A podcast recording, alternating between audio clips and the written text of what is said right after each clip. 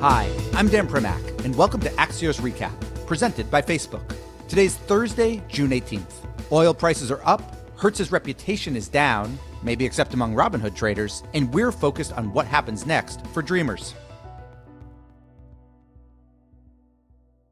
So earlier today, the Supreme Court ruled 5 to 4 that the Trump administration violated federal law when it ended DACA, the Obama era program that protected nearly 650,000 unauthorized immigrants from deportation. Chief Justice John Roberts, who had been appointed by George W. Bush, was the deciding vote and wrote the majority opinion. Three things to know. First, DACA specifically applied to people brought to the U.S. before they were 16 years old. It lets them become eligible for work permits, but does not give them a path to citizenship. Two, top industries for immigrants eligible for DACA include hospitals, food services, and grocery stores, or, as they are known in 2020, essential services. Three, the Supreme Court decision does not take a position on the actual policy of DACA. It basically argues that the Trump administration used an illegal process to end it. Now, here's one thing we don't know what happens next? Does the White House try again, but legally this time? Does it propose a permanent fix for Dreamers, which it had said it wanted to do but couldn't until this case was resolved? Or does all of that depend on if Trump is reelected? And in the absence of answers to any of that, how do Dreamers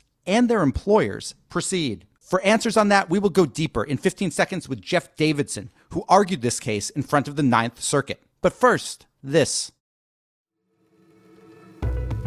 We're joined now by Jeff Davidson, a partner with the law firm of Covington, who argued this DACA case in front of the Ninth Circuit. So, Jeff, let's start here. Obviously, people today, a lot of people who are particularly DACA eligible, are celebrating this ruling, but it still doesn't grant permanent status or a path to citizenship to anyone in the program. From your perspective, how precarious right now is the status of Dreamers? So I heard one of the dreamers earlier today say what I thought was the right approach, which is today we celebrate and tomorrow we fight. This is a tremendous result for DACA. It safeguards the program. It places us back where we were in 2012 when the program was new, and DACA participants can rely on its protections. DACA is great, but what we need is a permanent legislative protection for dreamers that gives them a path to citizenship. The ruling basically says that the White House used the wrong process or an illegal process to end DACA. Is there an argument to be made that this opinion kind of could provide the White House with a roadmap for how to do this legally? It's a roadmap, but it doesn't predict whether the road is passable or not. What it says is basically two things that the administration failed to consider, even assuming that the administration's supposed legal concerns with DACA were right, they failed to consider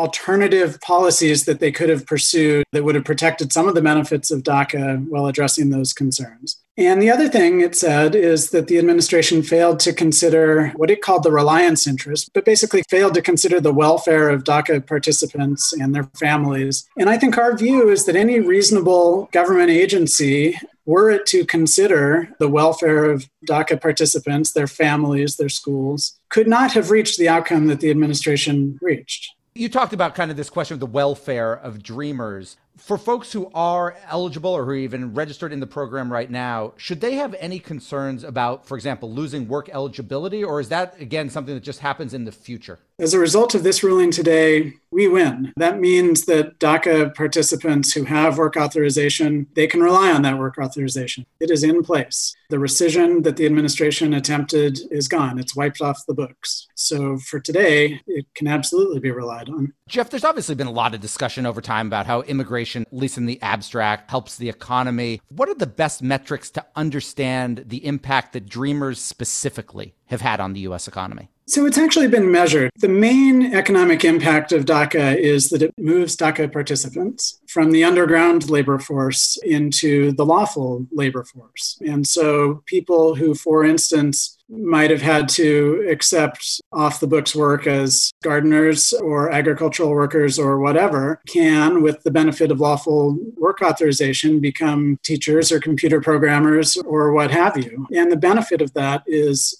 enormous. The best economic estimate that is out there right now is that DACA results in a $215 billion benefit to the US economy over a 10 year period and about $60 billion in additional tax revenue just to the federal government. You argued this in front of the Ninth Circuit. The Supreme Court rules this morning. How did you find out? So the Supreme Court says in advance uh, what days it's going to be coming out with opinions. But it doesn't specify, right? You don't know which one's coming when, let alone what time. Well, we know what time 10 a.m. Eastern. And so every day for the last six weeks or so at uh, 10 a.m. Eastern, we've all been frantically clicking refresh on our browsers. And today I, uh, I hit refresh, our opinion showed up. I read the first paragraph, started crying, uh, went upstairs and uh, told my wife, and uh, it was really an extraordinary moment.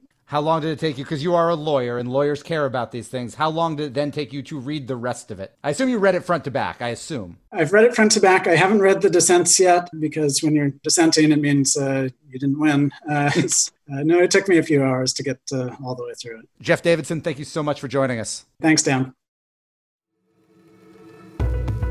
Welcome back. What we're watching today is the suburbs. Realtor.com reports that home searches for suburban zip codes jumped 13% in May, doubling the growth pace of urban zip code searches. Now, some of that is the obvious byproduct of urban lockdowns, with people deciding they'd prefer front yards to front lobbies. But it's also possible that the expansion of remote work even once the pandemic has passed, could maintain this trend, which would reverse years of American urbanization. We're also watching the next phase of stimulus, with increased talk about giving individual Americans another round of checks, and maybe even extending those supercharged unemployment benefits past the end of July. As part of that conversation, don't be surprised if we begin to hear a lot about the billions of dollars in tax breaks that large companies got in the earlier stimulus. My Axios colleague Bob Herman listed a bunch of them today. Complicated things like net operating loss carrybacks. But here's how to simplify it. Boeing generated an $862 million tax refund in the first quarter, almost entirely thanks to stimulus related tax breaks. And finally, the last thing we're watching is Kim Kardashian West, who is getting into the podcast game. The Wall Street Journal reports that she will co produce a criminal justice series for Spotify focused on the case of Kevin Keith, an Ohio man convicted of three murders, but who continues to maintain his innocence. So, welcome to podcasting, Kim, but please don't take all the listeners. And we're done. Big thanks for listening. And to my producers, Tim Shovers and Naomi Shavin, have a great national Go Fishing Day. And we'll be back tomorrow with another Axios recap.